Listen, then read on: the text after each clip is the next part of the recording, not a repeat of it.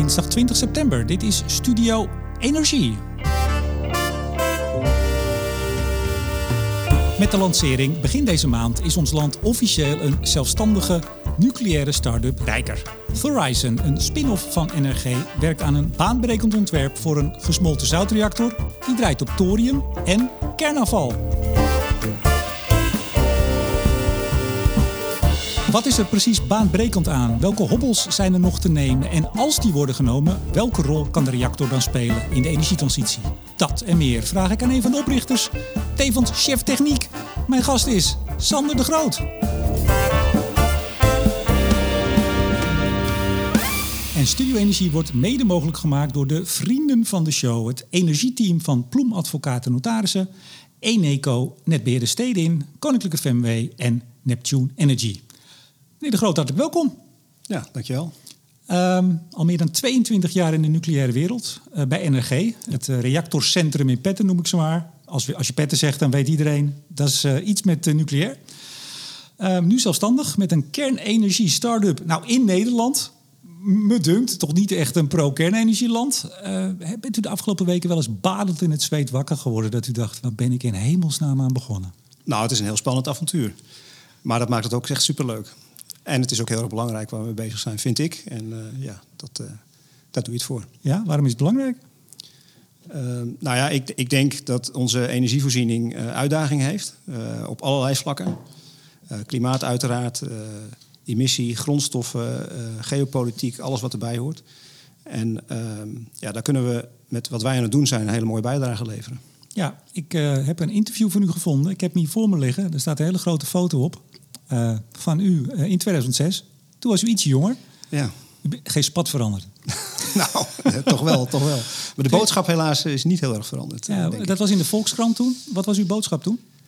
Ja, ik werd toen uitgenodigd als een idealist uh, die op een bepaald gebied dan uh, een uitspraak, ja, zichzelf moest presenteren. Mm -hmm. En uh, dat heb ik toen gedaan op het gebied van kernenergie. Ik, dat was 2006 en ik dacht, ja, daar moet wat mee. Hè. Dus die zorg over onze energievoorziening, die had ik toen. En die heb ik nog steeds. En uh, ja, ik vond toen, en dat vind ik ook nog steeds, dat kernenergie een hele belangrijke rol kan spelen in onze energievoorziening. En daar heb ik een pleidooi voor gehouden in de krant. Ja, grote kop. Kernenergie is niet rechts. Dat is wel namelijk iets wat aan pro-kernenergie mensen kleeft, hè? Ja, daar, daar, daar, leek het op. En dat vond ik niet terecht. Ik vind dat nog steeds niet terecht. Ik denk dat onze energievoorziening voor iedereen heel erg belangrijk is. En niet in de minste plaats ook voor het linkse electoraat. En daar kwam deze uitspraak vandaan. Ja, u had het dan ook over eh, meneer Poetin in 2006. Die had aan de gaskraan zitten draaien omdat hij boos was. Ja, ja dus dat is wel heel erg actueel en, en dus ook pijnlijk. Want uh, in, in die afgelopen 15 jaar sinds dit interview is er in die zin niet zo heel veel veranderd. Ja, u zei uiteindelijk worden allemaal de dupe als de energievoorziening niet op orde is. Uh, bij energieschaarste zullen de laagste inkomens als eerste worden geraakt. Uh, je laat mensen letterlijk in de kou staan. U had een glazen bol. Ja, nou ik hoop dat het deze winter gewoon goed afloopt. Nee, maar ik, ik zeg het een klein beetje uh, grappend. Maar uh, dit, dit is wel waar het om draait. Hebben we wel genoeg energie? Uh, en u bent ook een groot voorstander, zeg ik er meteen maar even bij, van alle andere vormen, zon, wind en noem maar op. Alles, alles doen. Ja. Het is echt super belangrijk. Zonder energie gebeurt er heel weinig. Ja, u was toen 33, u zat bij een clubje Young Generation, die zich zorgen, zorgen maakte toen al een aantal jaar. Die bestond toen in 2006 al een aantal jaar. Bestaat die club nog steeds? Ja, ja die bestaat nog steeds. Bent u nog lid? Nee, nee dat mag niet meer. ik ben te oud geworden. Ja. Maar horen we ze wel eens? Want uw punt was toen, en u, u zocht toen, of u, u, vond toen het podium in de Volkskrant. Nou, dat is een flink podium. Ja, de, de oudere generatie, zei u met respect, die uh, laten zich niet meer zo horen. Hebben veel klappen gehad. Ik, ik hoop dat u bedoelde figuurlijk in de jaren tachtig van ja. de anti-kernenergiebeweging. Ja. Die hele een, kernenergiebeweging, althans de pro-beweging, ja, die was uh, heel stil. En nog steeds is hij, nou, hij wordt nu iets luider met een aantal mensen, komen misschien zo nog wel op. Die waren vast allemaal bij uw lancering uh, twee weken geleden in Amsterdam. Maar het, het, was jarenlang echt heel stil. Hè? En als je vol kernenergie was, dan was je best wel fout. Ja, nou, dat, dat, dat, uh, dat weerhoudt denk ik ook heel veel mensen ervan om, om daar een positief verhaal over af te steken. Of in ieder geval ook te zeggen dat je in die sector werkt. Dat is al een ding. Maar dat je ook uh, daar echt een voorstander van bent, ja, dat, is, dat ligt moeilijk ja. af en toe. Ik zei het al twee weken geleden, de lancering in Filmmuseum AI in Amsterdam. De zaal puilde uit, heb ik begrepen. Ik, ik had er heel graag bij willen zijn. Ik kon er niet bij zijn. Ik heb nog alles geprobeerd, maar het ging niet. Uitpuilende zaal. Dat, dat moet u uh, deugd hebben gedaan. Ja, dat was geweldig. En het was, uh, ja, de energie was heel goed, no pun intended. Um, heel veel positieve reacties en, en ja, ook heel veel steun van allerlei partijen die heel graag hun steentje willen bijdragen aan dit verhaal. Ja, symposiumpje gedaan waarschijnlijk, kringgesprek. Ja, interview en een panel. En we hadden ook gasten. dus een van de investeerders heeft een verhaal gehouden. We hebben een hele goede band uh, met onze partner in, in, Frankrijk. Dus die zijn ook overgekomen om hun verhaal te vertellen. En, uh, en we hadden ook een uh, Jan-Leen Kloosterman van de TU Delft. Die, die kwam ook vertellen waarom de TU Delft hier een hele belangrijke rol in kan spelen. Pas op meneer de Groot, professor, dokter, ingenieur. Hè? Oh ja, sorry. Ja, nee, dat is toch wel Mr. Thorium die al heel wat langer ook op de trom slaat. Absoluut. Ja. ja die investeerde op het podium. Wie was dat? Dat was chef Peraar. Vriend van de show, chef Peraar. Ja. Bekend van Budget Energie, nu een van uw investeerders. En ik meld het vast als de luisteraars straks denken, wat, wat zit hij nou te rommelen? Maar ik, uh, ik heb hem even gebeld van, uh, kun je er ook bij zijn? Nou, hij is natuurlijk druk en belangrijk, zoals een investeerder tegenwoordig is. Hij probeert nog even in te bellen. En we hebben nieuwe apparatuur. Dat, moet, dat zou moeten kunnen. Ja. Dus als er ineens een telefoon gaat en er belt iemand... dan is dat uh, chef Peraar, een van uw nou ja, belangrijke investeerders zelfs. Ja, zeker. Oké, u bent medeoprichter. Dan moeten we meteen ook even de andere medeoprichter noemen. Ja, dat is Lucas Pol. En uh, die is, denk ik, nou, het zal zes jaar geleden zijn, uh, op, op mijn verzoek aangenomen bij NRG. Uh, dat was ook de periode waarin het gesmolten zout reactorprogramma bij NRG werd geïnitieerd. daar was ik ook belangrijke mate verantwoordelijk voor. En ik dacht, ja, zo'n jonge gast, zo bevlogen en met een enorme drive om hier wat van te maken, die, die moeten we hebben. Dus zo is dat eigenlijk begonnen. En, en gedurende die periode hebben we, ja, met, zijn we met een idee gekomen om zo'n gesmolten zoutreactor uit te voeren. En uh, nou, hij is de eerste die uh, een paar jaar geleden al helemaal is overgegaan naar, uh, naar Horizon. En ja, ik volg nu. Ja, nou, we gaan het allemaal hebben over de, de, de aanloop naar Thorizon. moeten we goed met, op zijn Engels zeggen, Thorizon. Um, nou, waar jullie mee bezig zijn, wat nou zo baanbrekend is, dat zeggen jullie zelf. Nou, dan, dan ligt de bewijslast ook bij u natuurlijk. Ja. Wat is daar nou zo fantastisch aan? Dat er ook heel veel investeerders meedoen. Ik heb hem net even de hand gegeven, Lucas. Ja. Hij is chef business development, u bent chef techniek. Ja. Ik vind het wel mooi, want in uw LinkedIn-profiel staat uh, ja, gewoon lead, lead, technical lead. De meeste, meeste startups die zeggen dan chief technology officer, dat soort dingen. Doen jullie niet aan, hè? Ik, uh, nee, ik hou er niet zo van. nee, nee, wij hopen echt op alle manieren een hele platte organisatie te houden. Want uh, alles moet op tafel komen. En dan helpt uh, hiërarchie helpt niet. Ja, ik zeg vast, en dat weten de luisteraars die wat vaker luisteren naar afleveringen met start- en scale-ups, dat mijn laatste vraag is altijd: hebt u nog mensen nodig? Ik meld nu vast dat u absoluut best wel veel mensen nodig hebt. Zeker. Nou, dus beste luisteraars, als je zin hebt om te gaan werken bij een nucleaire start-up, ja, luister gewoon even helemaal door of skip helemaal naar het eind van deze uitzending. Dat kan natuurlijk ook, zou wel flauw zijn. Maar dat mag ook. Um, ja, Thorizon. Nou, uh, Thorizon van thorium, van thorium. En zeg je thorium in sommige delen van dit land en in sommige ook, ja, het ging al over rechts en links.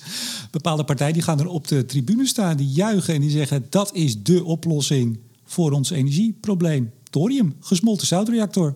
Zit dat, werkt het ook wel eens tegen? Dat het zo'n soort van. Sommige mensen zeggen: fantastisch, dit is het helemaal, je hoeft niks anders meer te doen. En anderen zeggen: nou, nou, nou, het is wel kernenergie, hè?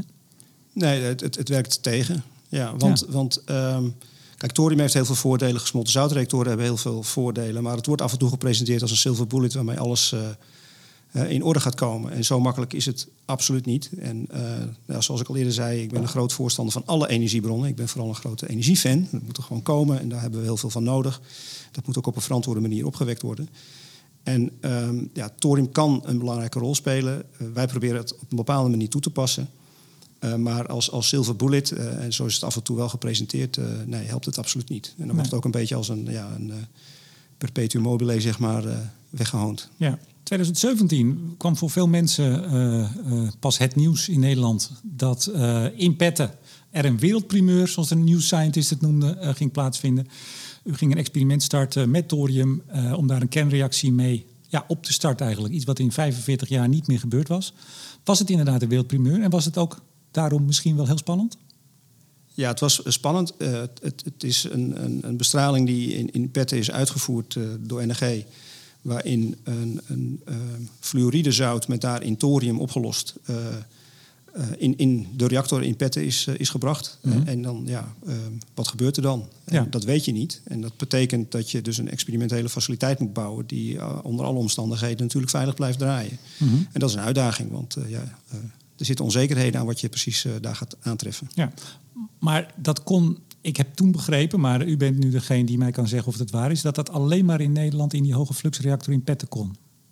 Die, die test die toen gedaan moesten worden, dat was Nederland de enige plek of een van de weinige? Nou, er zijn, ik denk dat er wel meer reactoren zijn waar dit kan doen. Dit zijn typische materiaaltestreactoren. Er zijn er trouwens niet heel veel van. Uh, en er komen er ook steeds minder, want er worden geen nieuwe gebouwd. En ja, die andere zijn heel erg oud. Um, het, het, is meer dat, dat uh, er toen in Petten de nek is uitgestoken om dit hele specifieke onderwerp bij de kop te pakken en daar een bestaansfaciliteit van te bouwen. En uh, ja, om, om dat te ontwikkelen en veilig te kunnen doen, ben je echt wel even bezig. Mm -hmm. En in die zin hebben we daar in Petten wel een voorsprong op gebouwd. Ja, want wat voor werk deed u toen, toen dit eigenlijk helemaal begon met het thorium? Want u zit er al 22 jaar. Ja, dus ik, ik, deed toen, nou ja, dat noemen we dan een beetje uh, business development eigenlijk. Dus ik, ik was bezig uh, met, met kijken hoe kunnen we onze infrastructuur in Petten benutten voor, uh, voor ja, bijdrage aan, aan de nucleaire industrie. Het kwalificeren van brandstoffen, het kwalificeren van materialen, testen hoe materialen zich gedragen in een reactor, et cetera. daar zit ook een onderzoeksprogramma bij. Het is een Nederlands onderzoeksprogramma waar we op dat moment een, een, opening zagen om iets nieuws te gaan doen. Mm -hmm. en, en, toen dacht ik van, nou ja, het is vanuit business development heel erg interessant om iets aan het gesmolten zout te doen, want er is zoveel belangstelling voor. Dus op die manier startte dat. Oh ja, business. Business, Leuk, eigenlijk grappig. wel. Ja. Nu hebt u uw hele leven over, kop, over de kop gegooid en bent een enorm avontuur begonnen. Zo kan het toch dus beginnen. Ja, zo loopt het dan. ja, ik, zeg, ik zeg even zoals het in uw cv staat. Uh, u, u, zegt het nu even uh, uh, gewoon zoals het is, maar officieel in het Engels is het dat u een background hebt in computer. Nou, ik kan niet eens uitspreken. Computational engineering. Uh, design and management of nuclear fuel and material irradiations, uh, specifically high temperature reactor, post irradiation, examination, business medical isotope development, heel veel dus. Ja, ik heb wat sprongen gemaakt her en der uh, in de organisatie. Ja. Ja. Die, die, die, tests werden gedaan. Nou, dat is leuk. Daar zat wat geld achter natuurlijk. Het Salient, het Salt irradi Irradiation Experiment. Ik spreek niet zo vaak Engels, dat hoort u al. Hè? Ja. Uh, wat Europees geld erbij. En toen? Ja, dat programma dat loopt nog steeds. Dus er worden ook nu weer nieuwe vervolgexperimenten uh, bedacht door NRG... Om, om hier een vervolg aan te geven en vooral mm -hmm. mee door te gaan. Ja, maar goed, op enig moment kwam er Horizon. Ik probeer met de luisteraars samen naar een punt toe te werken... dat er ergens iemand zei...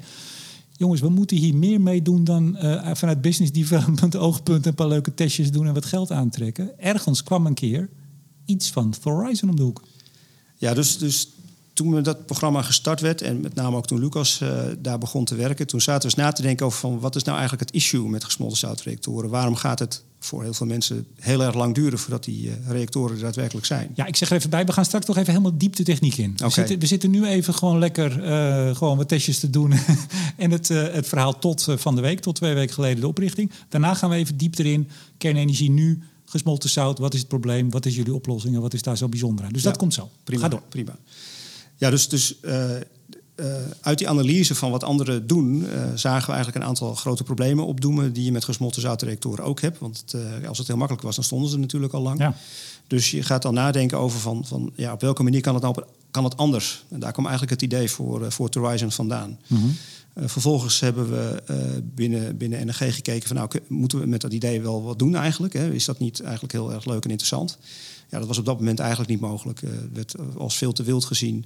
Welk jaar zitten we nu inmiddels? Ik denk dat dit 2018, 2019 is geweest dat dit begon te lopen.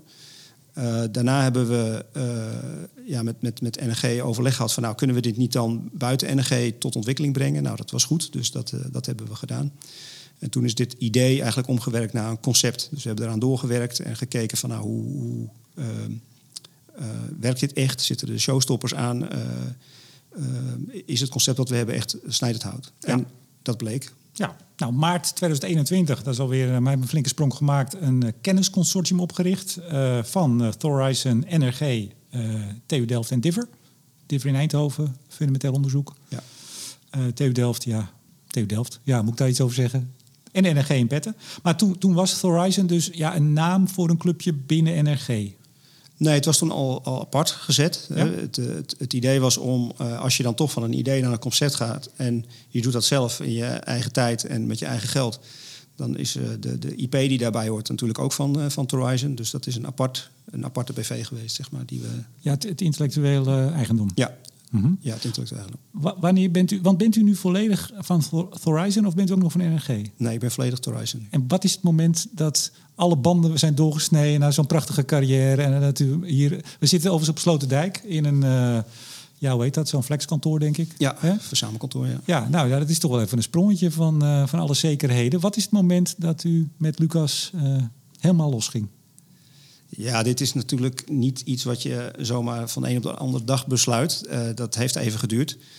Um, en um, ja, ik zit nu wel in een soort overgangsperiode, zeg maar, uh, waarin ik nog een paar dagen wat doe voor, voor NG om het op een goede manier over te dragen wat ik daar doe. En -hmm. ook netjes, netjes af te ronden. Ja. Um, maar in principe, ja, nou, ik heb vier maanden geleden mijn baan opgezegd voor Horizon. Dus ja, dat is gewoon definitief. Ja, ik, ik weet niet wat uw thuissituatie is. Hebt u daar mensen zitten? Ja, ja, ja ik heb een vrouw en twee kinderen.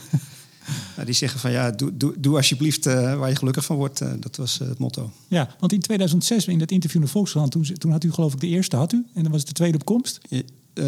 twee, ja, de tweede was op komst, ja. Ja, want u, u, bent inderdaad een idealist, hè? Want u klinkt nu misschien, u bent een redelijke nerd volgens mij. En dat bedoel ik positief.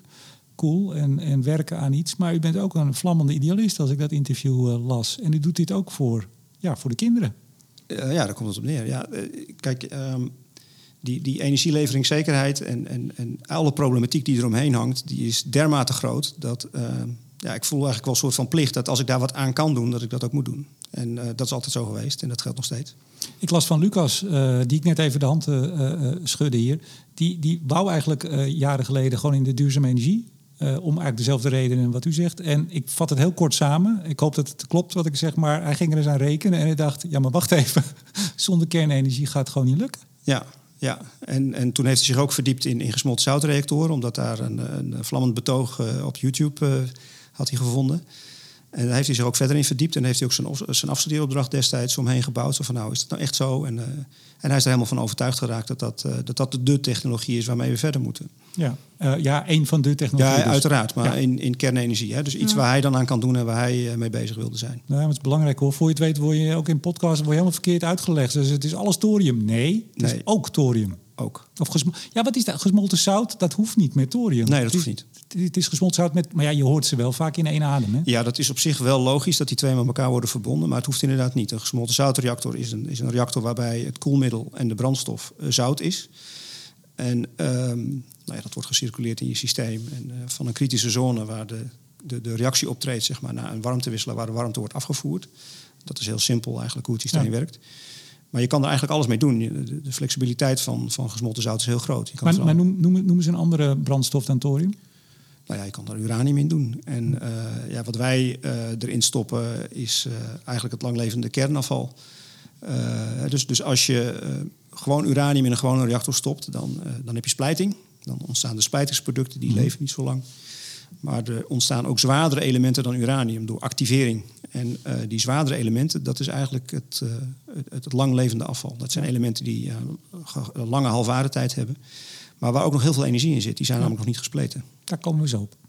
Bijna. Want ik wil het even het rondje afmaken. Even door de tijd. We begonnen in 2017. 17 augustus 2022. Dat is dus vorige maand. bekendmaking financiering. Ja. Nou, bedunkt. 12,5 miljoen opgehaald. Ja, dat is een schijntje nu, hè? Ja, het is nu prachtig. Jullie zitten, met hoeveel man zitten jullie nu? Vrouw, man, vrouw? We zijn nu met zes mensen zo'n beetje. En ja, natuurlijk ja. moeten we er heel veel mensen bij hebben. Nee, ik wou net zeggen, daar, daar kan het goed van op. Daar, kan, daar, daar zou hier goud kunnen worden behangen in dit kantoor. Maar dat is, dat is niet de bedoeling. Maar het is natuurlijk relatief weinig voor wat jullie van, hè, van plan zijn. Dit is de eerste stap. Dit is de eerste stap. Uh, toch even interessant om te zeggen wie dat financieren. nou, chef Pera kwam al langs met ja, ik zeg Positron Ventures of Positron. Po nee, Positron Ventures. Positron Ventures zijn nieuwe, zijn nieuwe avontuur. Ook, ook een fantastisch verhaal trouwens, maar goed. Um, InvestNL. Ja. Nou, waar doen die niet mee? Maar die doen alleen mee als ze er echt in geloven.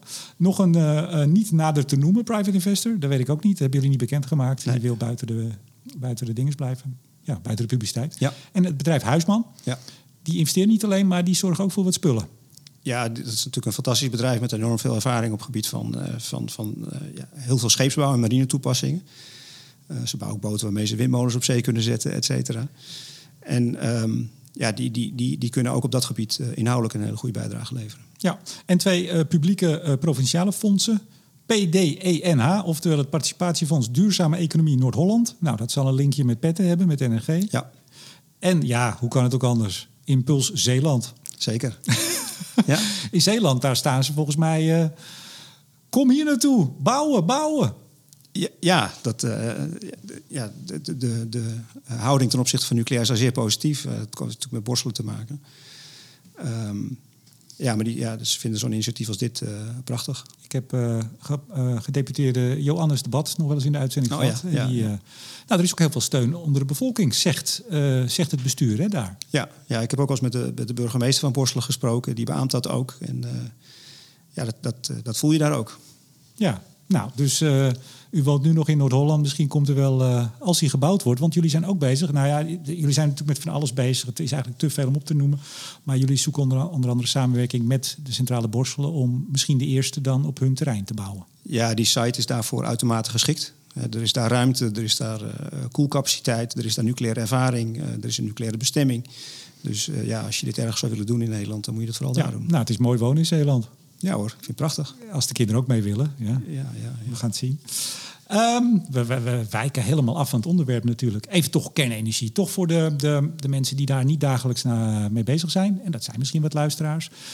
We gaan proberen even... We gaan het eerst over kernenergie. De gebruikelijke, normale, bekende reactoren. Daar zullen ook verschillen in. Maar laten we even het principe van een, nu een kerncentrale. Wat is dat? Ja, dus eh, kernenergie wordt opgewekt door het splijten van uranium. En eh, dat doe je door eh, dat uranium bij elkaar te stoppen. Maar dat is niet genoeg. Je moet daar ook, als je een splijtingsreactie hebt in uranium, dan valt uranium eigenlijk in twee stukjes uit elkaar. Zo'n atoom. En er ontstaan ook neutronen, neutronenstraling. En die neutronen kunnen weer leiden tot een nieuwe splijtingsreactie van een ander uraniumatoom. Noem, noem de cijfers maar even. is toch leuk. Eh, so- sorry. Uranium, wat is het? 233, 235, Oh, 238? ja, ja, alle- uranium heb je twee smaken als Ja? je het uit de natuur haalt. Dus Ja? je hebt 238 en je hebt 235. Dat zijn twee verschillende uraniumisotopen. Mhm. Chemisch gedragen ze zich allemaal totaal exact hetzelfde. Maar als je ze in een reactor stopt, gedragen ze zich behoorlijk verschillend. Mhm. En dat betekent dat uranium 235, dat splijt eigenlijk heel makkelijk. En 238 eigenlijk niet. Eh, als je het uit de natuur haalt, dan is 0,7% ongeveer is, eh, 235. En de rest is 238. Dus er is eigenlijk maar heel weinig wat je van het uranium wat je uit de natuur haalt, wat je daadwerkelijk als splijt, splijtstof gebruikt in een Ja. reactor. Nou, ehm, die 0,7% is ook echt heel laag, dus die moet eigenlijk wat verhoogd worden. Dus dat is typisch wat bijvoorbeeld een bedrijf als Urenco doet. Die verrijken dat naar een procent of 4, 5. Eh, en dan in combinatie met water eh, kan je een kritische reactie krijgen. Nou, dat water is belangrijk om te koelen uiteraard, maar het is ook belangrijk om neutronen die uit de splijting komen, om die te vertragen, zodat er makkelijker weer een splijting opgewekt kan worden. Mhm. En ehm, nou, dat is hoe een reactor eigenlijk gewoon werkt. Je hebt Ja. het uranium, je hebt het water, eh, splijting, neutronen die vertraagd worden in het water, waardoor ze makkelijk weer een splijting kunnen veroorzaken. En dan heb je een kritische situatie. En Ja. dan moet je ervoor zorgen dat elk neutron weer tot een splijting leidt. En dat je dat goed, eh, goed in de peiling houdt. En vervolgens heb je energie en je hebt afval. Ja. Dus het afval bestaat uit twee soorten. Je hebt natuurlijk heel veel uranium over. Dus, dus als je 5% uranium-235 verrijkt hebt, dan eh, eh, na gebruik in zo'n reactor, dan is er ongeveer, nou wat zal het zijn, 3% verspleten. Dat zijn je splijtingsproducten. Eh, heb je nog, nou het zal 4% zijn, heb je nog 1% zo'n beetje 235 over. En dan is er 1% wat van dat 238 eh, veranderd is in iets zwaarders. Hè, dus, dus die neutronen die leiden tot splijting, maar ze leiden ook tot activering. En dat Mhm. gebeurt met dat 238 uranium. En dat eh, verandert in eerste instantie in plutonium. Het verandert daarna in americium en curium. Elke keer als er weer een neutron bij komt, dan verandert dat in een ander element. Nou, die zwaardere elementen, dat is eigenlijk het langlevende afval. Het zijn instabiele elementen die eh, hele lange halfwaardetijd kunnen hebben. En ja, dat is, dat is wat afval langlevend maakt. Ja, en dat betekent, en daar zijn we nu al heel lang mee bezig. Ik geloof dat we in 2100 moeten we de oplossing hebben in Europa waar we dat spul gaan laten. Ja. Nou ja, er zijn, er zijn landen die dat nu Ja. al voor elkaar hebben. Ja. Hè? Dus, dus in Finland wordt dat al gebouwd. Wij nog niet hoor in Nederland. Nee, nee, nee. We nemen daar de tijd voor. En ja, daar kun, je, daar kun je natuurlijk kritiek op hebben. Je kan ook zeggen van, nou, ik heb die tijd. Ja, want het is uw brandstof, Eh, ja. Straks. Ja, ja, ja. Nou ja, dat, eh, dat klopt. toch? Dat klopt. Ehm, Maar, maar even, dus je hebt, je hebt langlevend afval. Maar over welke tijden, hoe lang moet je dat veilig opbergen? Ehm, ja, dat hangt er vanaf van wanneer jij het beschouwt als niet meer giftig. Hè? En, uh, maar dat moet voor duizenden jaren uh, veilig opgeslagen worden. En dat kortlevende afval? Ja, dan heb je het over 200, 300 jaar. Hm. Nou ja, dat zullen mensen toch ook nog wel lang noemen. Ja, een beetje ja. aan je horizon. Ja, nou ja, dat, uh, dat is zo. Maar goed, 200, 300 jaar is misschien nog iets uh, wat we te overzien vinden. Ja. Het is misschien ook belangrijk om te zeggen dat aan het begin het natuurlijk heel erg actief is, maar het loopt exponentieel af. Hè. Dus de halfwaardetijd van dat uh, kortlevende afval is zo'n 20, 30 jaar. Mm -hmm. Dus na 20 jaar is de helft van de activiteit weg. 20 jaar daarna weer de helft van de helft. Dus ja, dat, dat betekent ook dat we dodenwaard gewoon even dicht hebben gedaan en er tientallen jaren niet aankomen. Dat scheelt in het opruimen. Het is heel verstandig om te wachten, ja, want uh, daarmee wordt het allemaal een stuk hanteerbaarder. Ik ben er van de zomer langs gefietst. Het ziet er wel heel onheimisch uit hoor, zo'n zo'n gesloten ding. Ja, ja zo'n grote kubus die daar Ja. een beetje... Ja, Het heeft iets, uh, ja, iets vervreemdends. ja. Um, even, we komen straks op uiteraard de voordelen van jullie oplossing, maar ook de nadelen. Want ik kan me niet voorstellen dat alles alleen maar voordelen heeft, meneer De Groot. Nee, Nee, maar laten we eerst even de nadelen van regulier, reguliere kernenergie. Ja, de, de, de nadelen met betrekking tot het afval is dus dat je dat, je dat langlevende afval aanmaakt. Nou, Mhm. is het zo dat langlevend afval, uh, daar is heel veel over te zeggen. Heel veel mensen vinden dat ethisch een groot probleem, dat je dat voor duizenden jaren moet opslaan. Nou, er zijn ook mensen die zeggen, ja, dat, dat kun je gewoon doen. Dus, dus wat is het probleem? En wat zegt u?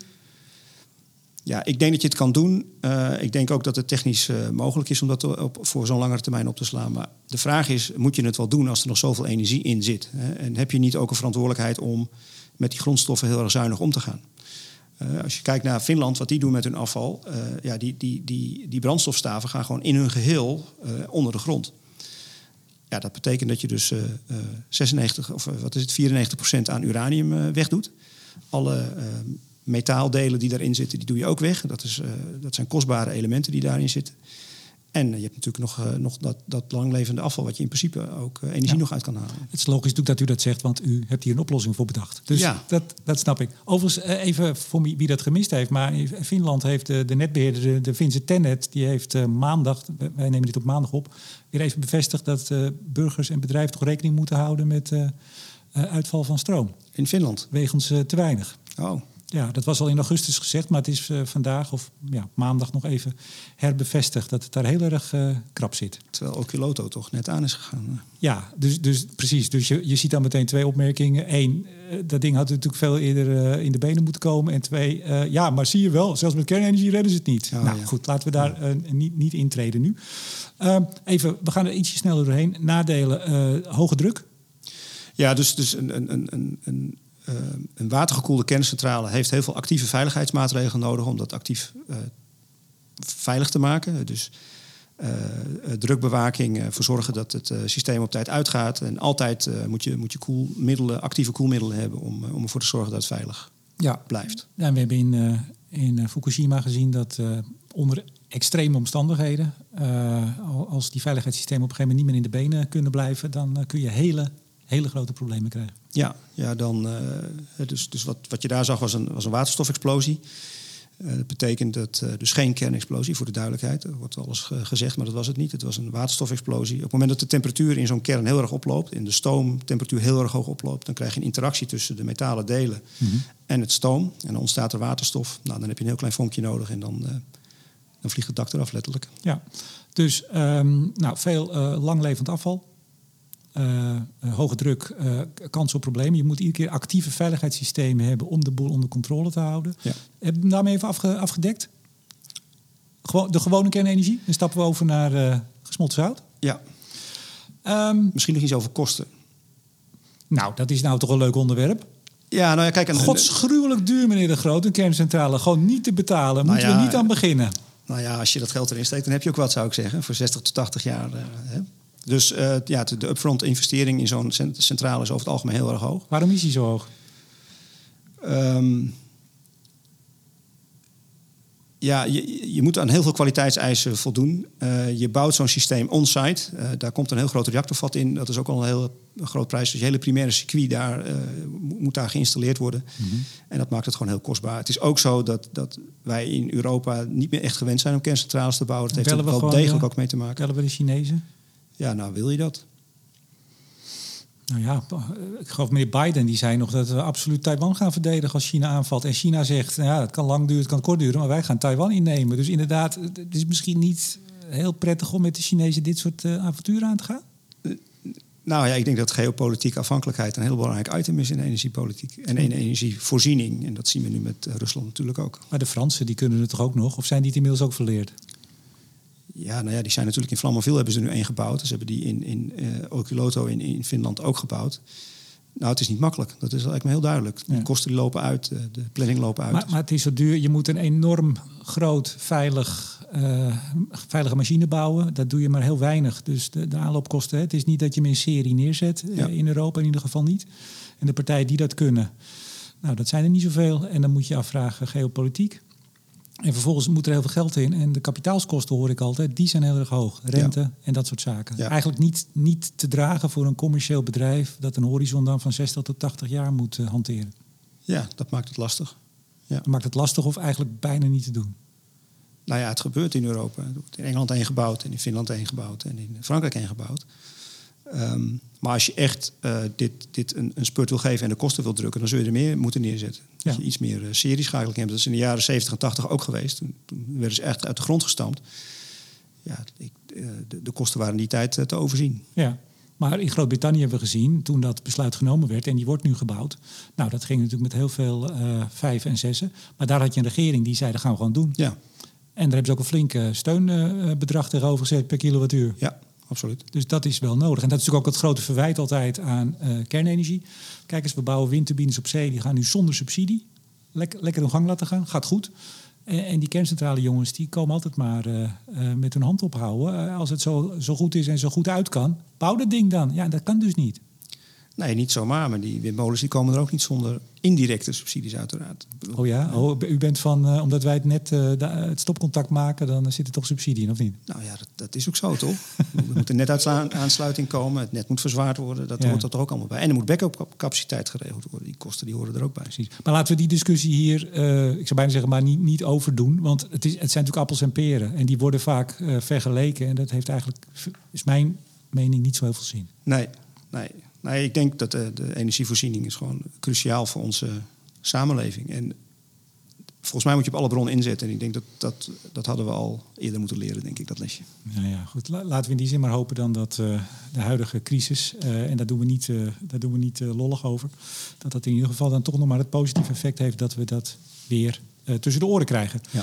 Toch even, u, u, zei al een paar dingen net in het afgelopen half uur over gesmolten zout. Het is eigenlijk je koeling en je brandstof in één, ja. in een mengsel. Uh, maar wat zijn nog meer de voordelen? We komen straks wel heus wel op de nadelen, dames en heren. Er zitten natuurlijk anti-kernenergie mensen te luisteren. Oh, wanneer kom je op dit nadelen? Ja, daar komen we ook op. Maar even de voordelen. Ja, de druk in zo'n systeem is heel laag.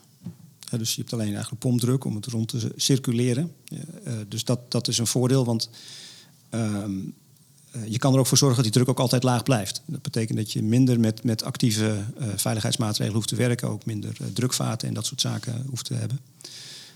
een ander is dat het, ehm, het omdat je brandstof vloeibaar is, maar je koelmiddel ook, als je een los of koelend accident hebt, dus als je koeling verliest, verlies je ook je brandstof. Dat betekent dat je uit je kritische zone, als je je koelmiddel verliest, ook je brandstof verliest en dat systeem dus uitgaat. En daar kun je gebruik van maken van door, door passieve maatregelen te treffen met betrekking tot, uh, tot je veiligheid. Ja. He, dus als het uit de hand loopt, dan kan je je kern letterlijk leeg laten lopen. En dan houdt het op. Inherent veilig wordt het dan genoemd. Ja. Is dat ook zo? Ja, die definitie, daar kun je het nog heel lang over hebben. Wat, ja. is, wat is inherent veilig? Um, het, het, het, kan niet, uh, zoals we in Tsjernobyl gezien hebben... en ik gooi nu alles even op één hoop... en bijna in Harrisburg, nou dat viel geloof ik nog allemaal wel mee... maar het kan niet zo zijn dat ineens zo'n reactie met ons uh, op de loop gaat en niet meer te stoppen is en het uh, God zegene de greep en we moeten maar zien. Dat kan hier dus niet mee. Dat is het verschil. Je kan het zo ontwerpen en gesmolten zout biedt je uitstekende mogelijkheden om het ook te kunnen doen. Kijk, je kan natuurlijk elk systeem zo ontwerpen dat het levensgevaarlijk is en dat, uh, dat moet je natuurlijk vooral niet doen. Maar gesmolten zout biedt je een mogelijkheid om heel veel passieve veiligheid te hebben. Dus het systeem corrigeert zichzelf. Het, als de temperatuur toeneemt, dan neemt de criticiteit af. Uh, als het echt uit de hand loopt, dan kan, het, dan kan je het gecontroleerd leeg laten lopen, waardoor je vervolgens in een, in een veilige situatie komt. Dus dan, dan, dan, laat je eigenlijk zwaartekracht het werk voor je doen. En dat, zijn, dat zijn hele mooie manieren om, om zo'n systeem heel veilig te kunnen maken. Ja, Als we het nou hebben over een gesmolten zoutreactor op thorium. En daar hebben mensen veel van gehoord. Dat deed om de zoveel, een paar jaar geleden had het een enorme opgang, ook in Nederland. Hè, bij sommige politieke partijen ook, toch weer dat rechts. Die dan zeiden, we moeten gewoon aan de thorium en dan, dan is het opgelost. Hadden zij toen ook al over een gesmolten zoutreactor met thorium met als brandstof kernafval? Of is dat iets wat u heeft ingebracht? Nou, dit idee is op zich niet nieuw. En, en dat hoort er ook eigenlijk bij, want thorium op zichzelf is geen brandstof. Je moet altijd ergens mee starten. Hè, dus dus eh, thorium is geen brandstof. Het heeft eigenlijk een neutron nodig om geactiveerd te raken. Dan verandert het in uranium en dan wordt het pas brandstof. Dus je hebt altijd twee neutronen nodig. En ehm, je moet dus altijd met iets starten wat splijt. Nou, thorium is dat niet, dus dat kan uranium zijn. Dat kan dus ook dat kernafval zijn. En ehm, ja, dat is een essentieel onderdeel van een thoriumreactor, dat je op die manier begint. Ja, maar nou, nou was er altijd, en iedereen die maar even googelt, eh, die vindt eh, Oak Ridge National Laboratory. Waar, eh, nou dat was niet eens de eerste geloof ik. Ik, ik vond nog in 1950 de Aircraft Reactor Experiment. Ja. Eh, la- nou, welke wilt u pakken? Oh, dat is niet, dat is niet chef. Dat is uw telefoon. Of is het chef op uw telefoon? Dat hij de verkeerde nummer belt. Dat kan ook nog. Nee, dat lijkt me niet. Ehm, laten we even dat Oak Ridge eh, pakken. Ja, Ehm, dat heeft gedraaid. Dat was eigenlijk een, ja, wat voor schaal was dat? Experiment? ja, Ja. klein, een paar megawatt. Hoe lang heeft het gedraaid? Ik dacht een jaar of vijf. Oh, ja. jaar of vijf. Wat hadden zij als, eh, als brandstof? Eh, geen thorium, dat was wel het doel. Mhm. Maar eh, dat draaide op uranium. Oké. En daar wordt altijd naar verwezen van, zie je, het heeft gedraaid, een paar jaar zelfs, het kan. Eh, we komen zo nog op de vraag, waarom is dat dan niet meteen als de herhaald en, eh, en opgeschaald? Maar, ehm, ja, dus, nee, sorry, Eh, ik, ik ben nou zelf de draad kwijt. Ehm, dat afval.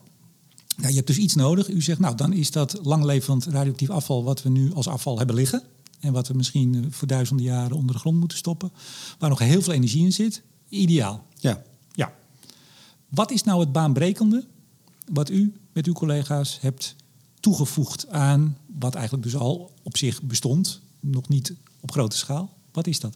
ja dus dan kom ik op de, op de nadelen van een gesmolten zoutreactor en waarom ze er niet meteen al zijn. En een van de belangrijke issues is de, de materiaalproblematiek. Dus ehm, Corrosie. corrosie, eh, of in ieder geval eh, chemische interactie tussen je, je, je solid materials in je kern en, en je zout. Ja, Eh, dus je, dat zout moet ergens in zitten, moet Ja. ergens door omhuld worden. Ja. Iets. Ja, dus dat zout is, is, is ook heet. En, en eh, het is, eh, dat? chemisch agressief. Ja, bij ons is maximale temperatuur zo'n 750 graden. Ja, plus chemisch agressief. Nou, vind maar eens een En, containertje eh, waar je dat en een stralingsveld, hè, dus dat Ja. tast je materialen ook aan. Dus in je kern eh, krijg, je, krijg je materiaal enorm op een, op een donder. En dat betekent dat, ja, dat, dat is lastig. En wat iedereen ook gezegd heeft... Dat is lastig, ja. ja, eh, eh, Zelfs zo lastig dat we nog steeds geen eh, draaiende eh, gesmolten zoutreactor hebben. Want ik even, mag ik, sorry, tussendoor. Ja. Krijg wel eens verwijt dat ik te veel praat. Maar ja, dat is dan maar even zo. Ik ben gewoon enthousiast. Ehm, ehm, in, eh er zouden er alleen in Shanghai moeten draaien ongeveer. Daar zijn ze mee bezig. Daar zijn Ja. we bezig. Maar die, die, of draait hij al of bijna? Of, Volgens mij staat hij nog niet aan. maar Eh, dat, dus, dat had al gebeurd moeten zijn. Nee, maar dat is natuurlijk altijd met dit soort nieuwe dingen. Dat, nou, nu, nu gaat hij draaien. En dan is het toch weer een jaartje uitgesteld. Nou ja, ze zeggen ook dat hij op thorium draait, maar dat kan niet. Daarvoor is het vermogen te laag. Dus er zijn wel meer dingen die niet kloppen aan die berichtgeving. Goed, gaan we de kant. Maar, wat, maar wat, ze, wat, wat ze daar doen is eigenlijk ze reproduceren dat, eh, dat experiment uit Oak Ridge. Dat is wat ze eigenlijk nabouwen. Oké, en u bent eigenlijk al een stap verder. Althans, op papier. Ja, op papier. Maar ehm, kijk, de, de Chinezen doen natuurlijk eh, wat ze altijd doen. Ze, ze reproduceren wat er tot dat toe is. En dan doen ze er het tandje bovenop en dan gaan ze verder. So- Sommige mensen gebruiken daar een ander woord voor, maar... Ja, Nee, dat snap ik. Nee, nou, nee, ik, ik, ik- ze zijn gewoon wat dat betreft heel praktisch. En, en, en beginnen gewoon te bouwen met wat ze weten dat kan. Maar daarmee bouwen ze wel een enorme bak aan ervaring op. Gewoon hands-on ervaring met Ja. zo'n machine. Ik, ik onderbrak u eh, bij de nadelen. Eh, corrosie, althans je materiaal krijgt vink op zijn sodemieter. ja. En dat is dus het probleem. Ja, want eh, over het algemeen een, een kernreactor die wordt gebouwd. En die wordt gebouwd voor 40 tot 60 jaar. Nou, hoe kan je nou... 60 tot 80 zouden we net, of niet? Nou ja, precies. Nog langer als het even kan. Hoe Nee. langer, hoe beter. Ze- 60 jaar, zullen we daarop Ja, goed, prima. 60 jaar. En dan eh, zul je dus materialen moeten hebben die die omstandigheden dan voor 60 jaar aankunnen. Nou, dat is een enorme uitdaging onder zulke extreme omstandigheden. En ja, heel veel mensen branden hun vingers daar niet aan. En wat, wat wij hebben bedacht is van ja, dat betekent dat je dit moet gaan vervangen, die materialen. Maar dan wel op een manier die veilig is. Je kan niet zomaar het primair systeem van een reactor opensnijden en wat materiaal eruit halen en wat anders erin stoppen. Ja, want bij een gewone, zeg ik maar even, kernreactor heb je dat vat, het, het vat waar alles gebeurt. Ja. En dat moet die 60 tot 80 jaar of hoe lang ook meegaan. Ja, En u zegt nu, nee, wij gaan eigenlijk het, het materiaal waar het allemaal in gebeurt, gaan we vervangen. ja. Dat, dat is het nieuwe. Dat is het nieuwe. Maar wel vervangen op een nucleair veilige manier. Ja, dat, mag, dat mag ik hopen, meneer De Groot. Nou ja, dat, dat, dat betekent nogal wat. Kijk, er zijn heel veel partijen die zeggen van... nou, we vangen, vangen dat vat wel eventjes. Ja, maar dan denk ik, ja, dan moet je daar toch eh, leidingen gaan doorsnijden. En dan moet je dat enorme vat eruit gaan tillen. En dat is nogal een uitdaging als dat helemaal vol met zout zit. Wat gaat u doen? Dus wat wij hebben gedaan is die kern opgedeeld in eh, modules, zoals we die noemen. Dus onze kern is modulair opgebouwd. En die modules die zijn gesloten. Daar gaat niks in en daar gaat niks uit. En eh, die modules kan je in zijn geheel vervangen. En binnen die modules wordt het zout gecirculeerd naar een, van een kritische zone naar een warmtewisselaar. En we hebben nou eh, op dit moment een ontwerp met zeven van die modules bij elkaar. En nou, pas als je die bij elkaar zet, op de juiste manier, dan is de bovenkant van die modules vormt een kritische zone waarin die reactie plaatsvindt. En die modules die kan je na gebruik er in zijn geheel uithalen. En het formaat van die modules laat dat toe. Waar hebben we het over voor formaat? Eh, dat mag ik niet zeggen. Eh, precies. Eh, Ja, want u, zei- u zei voordat we begonnen, ik kan niet over alles, alles vertellen, want er zit ja, eh, patent. Hebt u al patenten? ja, dat is een patent. Ja. Dus ja, nou ja, dan is het openbaar natuurlijk, maar er, er er is nog meer wat u, nou ja, het geheim van de smid. Ja, ja, over afmetingen kunnen we niet praten, want dat ligt gewoon gevoelig. Dus dat, dat doen we liever niet. Kunt u wel zeggen hoe groot een, een draaiende gesmolten zoutreactor naar uw ontwerp? Hoe, ik bedoel, iedereen is misschien wel eens, nou iedereen, maar wel eens langs, eh, langs eh, Borselen gereden. Praat over die omvang of veel kleiner? Of Nee, groter? deze kan wel een stuk kleiner zijn. Ja, Oké, nou dan past hij nog wel op het terrein. ja zeker. Maar dus modulair, zeven modules. Eh, u noemt het ergens ook de koffiecupjes die mensen allemaal thuis hebben. Ja, dus die, die, die materialen die zo belast worden, die trek je er met zo'n module eigenlijk in één keer uit. En dan stop je er weer een nieuwe in. En dan kan je weer verder. Maar is dat, ja, kijk, u kunt eh, veel details niet geven, maar is dat kwestie van er komt een mannetje met een dieplader en eh, de, die, die takelt er iets uit of er iets in en er iets uit en dus een dagje werk, hebben we het daarover? Nee, nee, nee, dit is een behoorlijke operatie. En daar zijn we ook druk mee bezig om dat uit te vogelen, hoe je dat zou moeten doen. Eh, je kan niet zomaar zo'n module eruit trekken. Dat moet afgeschermd zijn, want het straalt allemaal. Het is geactiveerd. En er zit zout in, wat ook heel erg hard straalt. Dus je zult dat in een, in een container moeten trekken uit de reactor in een container die afgeschermd is. En vervolgens zou je het op transport kunnen zetten. Hoe, hoe vaak moet er zo'n operatie plaatsvinden? We denken nu dat we met die modules minimaal vijf jaar kunnen doen. Maar we hebben ook al berekeningen eh, waarin we dat tot een acht, negen jaar op kunnen rekenen. Dus dan kan je acht, negen jaar met die modules door zonder dat je iets hoeft te doen. Maar waar de, waar de problematiek alsnog ligt, is in die materialen. Dus qua brandstof kan je dat misschien prima redden. Maar je materialen moeten het natuurlijk wel de hele tijd op een goede manier volhouden. Hm.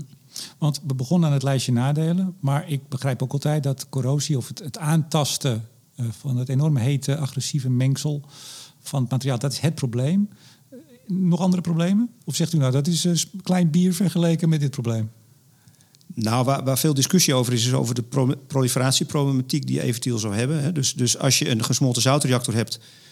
ehm, dus dan kom ik even weer terug op, op waarom thorium nou zo eh, interessant is voor een gesmolten zoutreactor. Een gesmolten zoutreactor laat je toe om online hè, eh, het zout af te voeren, dat dan te zuiveren, helemaal weer optimaal te maken en weer terug te sturen in je systeem. Op die manier kan je ervoor zorgen dat er genoeg neutronen overhouden, overblijven om van thorium brandstof te maken. Dus de, de, de efficiëntie van zo'n systeem is, kan geweldig go- goed zijn. En daarom wordt thorium vaak geassocieerd met gesmolten zout. Het komt daaruit. Ehm, maar ja, op het moment dat je dingen uit je reactor gaat halen en je gaat dat verwerken, dan zou je daar ook andere dingen mee kunnen doen of andere dingen uit kunnen halen.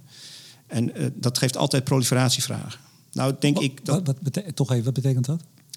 Nou, het betekent dat je bijvoorbeeld specifieke elementen uit je zout zou kunnen halen, waarmee je andere dingen kan doen die, eh, die we liever niet zien. Wapens. Wapens, eh, ja, rommel. ik kwam een mooi zinnetje tegen. Some, some MSR, dus gesmolten zout, eh, designs might be mo- modified to make a breeder reactor able to produce weapons-grade nuclear material. Ja, dus dat. dat, hè, dus, Dat is mooi gezegd, namelijk je kunt, het gevaar is dat je er eh, kernwapens mee kunt maken. ja, maar dat, ja, dat klopt. Dus als je, maar dan moet je die reactor daar wel voor on- on- ontwerpen natuurlijk. Eh, en je kan natuurlijk ook voor zorgen dat je eh, in, in een ontwerp van een MSR ervoor zorgt dat het niet kan. Dus, dus eh, ik, ik zeg niet eh, dat dit nou met- meteen een heel erg groot probleem is. maar wat wij hebben gedaan, omdat die modules gewoon gesloten zijn, er gaat niks in, er gaat niks uit. wij doen dat gewoon niet. Dus dan hebben we die discussie ook niet. Nee, maar het is natuurlijk, u noemde het Chinese, maar er zijn meer landen en andere landen, Midden-Oostenachtige regionen, die het misschien best leuk zouden vinden om uw ontwerp in handen te krijgen en hem net even ietsje aan te passen en er wel wat mee te kunnen maken. Ja, maar dat gaat dus niet. Want uh, ons ontwerp en ook wat we hebben gepatenteerd uh, is een gesloten systeem. Dus er gaat niks in en er gaat niks uit. Hebben we dan de nadelen gehad? Of, uh... um, nou ja, de kennisbasis. Ja. Er is natuurlijk beperkte ervaring op dit gebied. Dus je moet heel veel opbouwen om dit tot een goed eind te brengen. En dat is wel ook een belangrijk nadeel. Even, u bent bezig met een, ja, een eerste prototype, toch? Ja. Ja. Nou, ik vraag het maar. Nou ja, we, we hebben een concept. Ja? En uh, met het geld dat we nu hebben, kunnen we dat naar een, een, een, een eindontwerp brengen. Waarin we alles zoveel mogelijk verder hebben de-risked, zoals we dat noemen. Dus we hebben de risico's dan zoveel mogelijk getackeld en, uh, en uh, gefixt. Ja, ik begrijp dan een, een 250 megawatt thermisch. Ja. Um, u levert een, uh, dat is ook wel interessant van de oplossing, althans van gesmolten zout, thorium, uh, hogere temperatuur dan bij een gewone kerncentrale. Ja, ja, dat is natuurlijk ook een nadeel, omdat je dan dus die chemische agressiviteit ook uh, aanmoedigt. Mm -hmm. Maar inderdaad, die hoge temperatuur leidt ertoe dat we uh, ook hoge temperatuur energie kunnen leveren. En dat is natuurlijk voor de industrie wel heel erg interessant. Ja, en u- het levert natuurlijk ook een hele hoge efficiëntie in het omzetten in elektriciteit. Ja, want u maakt ook echt een punt van dat u eigenlijk vooral stoom produceert. En daar kan weer van alles mee. Ja, ja dus, de, de, hè, dus de, de- het primaire systeem is gesmolten zout. Dat draagt zijn warmte over aan een secundair systeem, dat is ook zout. En een tertiair systeem, dat is dan stoom. Mhm. En dat eh, secundaire, tertiaire systeem, dat lijkt eigenlijk heel erg op een concentrated solar plant-achtige iets. Dus we hopen daar ook heel veel van bestaande technologie gebruik te kunnen maken. Ja, maar u hebt het over waterstof mee te maken, brandstoffen. Ja, je kan daar industriële processen mee voeren. Hè. Dus, de, dus, dus wat wij van plan zijn te leveren is 550 graden stoom. Dat is wat in chemische processen heel erg veel wordt toegepast. En maar hoe, hoe komt het dan van, die, eh, van Borselen naar, eh, nou zeg eens wat, Rotterdam? Ja, dat, dat hangt af van de gebruikers. Er zit natuurlijk op zich in Zeeland heel veel industrie. Ook heel veel chemische industrie die gebruik van zouden kunnen maken. Ja, maar je moet hem dus wel een beetje in de buurt van eh, waar je het gaat gebruiken zetten. Ja, in dat geval wel. Je gaat niet eh, met de stoom van Borselen naar Groningen. Nee. Nee, nee, nee, nee, dat is niet handig. Nee hè? Nee. Stoomringleiding door Nederland. Ja, nou ja, kijk, je kan natuurlijk ook zeggen... ik, ik zet dit soort eh, centrales neer bij een, een chemische plant of een chemische site. En ik, eh, ik ga daar het materiaal produceren wat zij nodig hebben... en, en energie daar ook lokaal toeleveren. Ja, u was eh, onlangs alles eh, in eh, de landelijke media. En toen werd er volgens mij iets naar kosten gevraagd. Ja, Ja. Kost het, meneer De Groot? Ja, ik, ja, ik ben ja. niet zo flauw. Want dit is eh, Studio Energie Start en Scale-up. Dus eh, ja, dan kan je altijd beginnen over wat kost het allemaal. En je kan ook zeggen, gaat dit wel lukken? Ik had laatst iemand die zei, ja, maar weet je, ja, maar de kans dat het lukt is natuurlijk niet zo groot. Nee, dat is heel vaak bij Start en Scale-ups. Maar het is wel heel leuk. Maar toch, wat kunt u zeggen over kosten? Wat bijvoorbeeld ten opzichte van eh, die hele dure, zoals altijd gezegd wordt, reguliere kernenergie. Dit is goedkoper. d- dit heeft hele goede kaarten om goedkoper te zijn. Ik help En- u een beetje. Waarom? Ehm, ja, dus, dus eh, met, met kosten. Kijk, een van de dingen die we de komende drie jaar moeten doen, zeker als we het eindontwerp hebben, dan hebben we ook een, een goede kostenschatting. En dat is dan op dat moment ook de basis voor de business case voor de vervolginvestering, die natuurlijk veel malen groter moet zijn. En, en daar nu iets over zeggen is gewoon heel erg eh, gevaarlijk en ook moeilijk. Dus dat doen we dus ook liever niet. Eh, ik, ben- ik heb daar in een eerder interview, eh, toen ben ik toe verleid om toch wat te roepen. En dat wilde ik eigenlijk helemaal niet. Dat heb ik toch gedaan. Nou, ik spijt van. Dus ik ga het nu ook niet doen. Nee. Ehm, de, de, de kaarten die we hebben dat dit goedkoper kan, hebben te maken met dat modulaire bouwen. Ja, dus dus op het moment dat die modules niet in het systeem zitten, dan is er geen primair circuit. En dat betekent dat de centrale grotendeels conventioneel is. Het gaat over beton en een concentrated solar power plant. Ehm, zit, het is natuurlijk moeilijker dan dat, maar dat is wel waar het op neerkomt. Eh, en die, dat primaire systeem kan je modulair, dus seriematig, extern, dus offsite produceren. Dat kun je dus kosteneffectief doen. Eh, je hoeft dat niet op de site te doen. En daar heb je een, eh, een kosten-benefit. Een ander is natuurlijk dat we eh, ja, langlevend kernafval, wat nu een kostenpost is, of als een mogelijke potentiële kostenpost op de balans staat, eh, omzetten in een inkomstenbron. En dat is natuurlijk wel heel aantrekkelijk. Overigens, u produceert nog steeds wel afval. Ja. Ja. Maar kunt u de, de verhoudingen, dus we hebben eh, langlevend, eh, kortlevend. Welke produceert u en, en in wat voor hoeveelheden ten opzichte van bijvoorbeeld een, een reguliere kerncentrale? Ja, dus ehm, door die lange levensduur van die modules denken we dat we qua, qua gewoon afval, dus het, het wat kortlevende medium level waste, zoals we het noemen, uh, zal dat uh, hetzelfde of beter zijn. Als het gaat om het langlevend afval, dan reduceren we dat met 40 tot 50 procent. Uh, dus, dus qua mm langlevend afval hebben we duidelijk minder. Ja. Maar wat zegt u tegen mensen die zeggen: ja, meneer de Groot, maar u produceert nog steeds kernafval? Ja, ja. low level, medium level waste. Dus iets waar je in 200, 300 jaar uh, goed op moet letten. Ja, nee, maar dat, dat zal natuurlijk een belangrijk uh, tegenargument blijven. Ja, misschien wel. Misschien wel. Um, ja, ik, ik denk dat uh, we toch hele goede zaken doen met ons systeem. Door dat langlevende kernafval, waar nog heel veel energie in zit, dat op een goede manier te benutten. Mm -hmm. ja. En um, ja, uh, het, het, het, het, verdere activeringsafval wat we produceren in zo'n systeem, ja, dat. Uh, maar stel nou dat alle, alle, alle gewone kerncentrales stoppen er op een dag mee. En, en hebt u dan nog steeds langlevend afval om te gebruiken? Staat er nog genoeg? Ja, er staat zeker genoeg om een hele mooie markt te kunnen bedienen. En tegen die tijd, als er geen lichtwaterreactoren meer staan, dan hebben we ons vervolgsysteem wel bedacht. Want er is nog veel meer mogelijk op basis van deze technologie. Ja, want u zegt ook die, die modules die jullie gebruiken. Ja, als je iedere acht of vijf jaar en mogelijk acht na negen jaar... kun je dus ook iedere keer een verbeterslag in die modules doorvoeren. Ja, precies. Dus je kan het elke keer weer een stukje beter doen. En je kan uiteindelijk ook nog naar een systeem gaan wat, uh, wat niet meer thermisch is. Dus geen thermische neutronen heeft, maar een snelspectrum systeem. En dan stook je eigenlijk al het langlevend afval op. Maar kort blijf je altijd wel aan vastzitten kortlevend. Ja, je hebt, eh, je hebt onvermijdelijk activering van materiaal in je kern. Dat is, uh, dat is niet te voorkomen. Hm. Wat zijn uw grootste uitdagingen? We hadden het net over een programma voor drie jaar. Dat, dat is nu veiliggesteld met die 12,5 miljoen? Uh, ja, dat, dat programma wat we hebben bedacht, dat hebben we gefinancierd. Dus dat, dat, dat gaat lukken. Uh, uiteraard is 12,5 miljoen bij lange niet genoeg om dit, uh, om dit voor elkaar te krijgen. Dus we kunnen hier een hele mooie start maken. We kunnen een, een, een, de organisatie laten groeien. We gaan ook een bestralingstest uitvoeren in, in, in Petten. Daar hebben we onlangs het contract ook meteen voor getekend toen we het geld hadden. En daarmee gaan we de materialen bestralen die wij in onze kern willen gebruiken. Om te laten zien dat die levensduur van vijf jaar minimaal haalbaar is. En we hopen dan ook te laten zien dat het nog langer kan. Ja, maar wat, maar wat zijn de belangrijkste uitdagingen? Ik kan me voorstellen, technisch, financiering, regelgeving. Wat, waar, waar, ik zeg dan vaak, waar ligt u wakker van? Dan zegt u nou, ik lig niet wakker, dat liggen ondernemers nooit. Maar wat, wat zijn echte dingen waarvan je zegt, nou ja, daar, daar gaan we ons echt goed op richten? Ja, Um, waar lig ik? Uh, nou ja, kijk, eh, de, de, de, grootste problemen zijn natuurlijk de dingen waar je geen invloed op hebt. Hm. Maar die wel invloed op ons hebben. En uh, ja, daar speelt, uh, dat, dat, dat is de overheid en dat is uh, publieke opinie en dat is gewoon hoe de dingen lopen en of, deze, of deze markt er wel komt. en, en, um, maar ja, daar kan ik ook niet om wakker liggen, want ik heb er geen invloed op. Maar, maar als dit uh, er niet in Nederland zou komen, laat ik zo zeggen, u bent toch niet aan Nederland gebonden hiermee? Ja, nu, nu even. En het zou mooi zijn als u het in borstelen en met, want u bent ook geloof ik een netwerk begonnen van eigenlijk iedereen die iets met kernenergie in Nederland, hè, die kennis om dat te bundelen en, en samen te werken. Ja. Maar mocht dat nou niet lukken, en dit is toch zo inderdaad die baanbrekende ja, ontwikkeling die, uh, die het lijkt te zijn, zeg ik toch nog even voorzichtig, dan kunt u toch in het buitenland, wordt u toch met open arm ontvangen?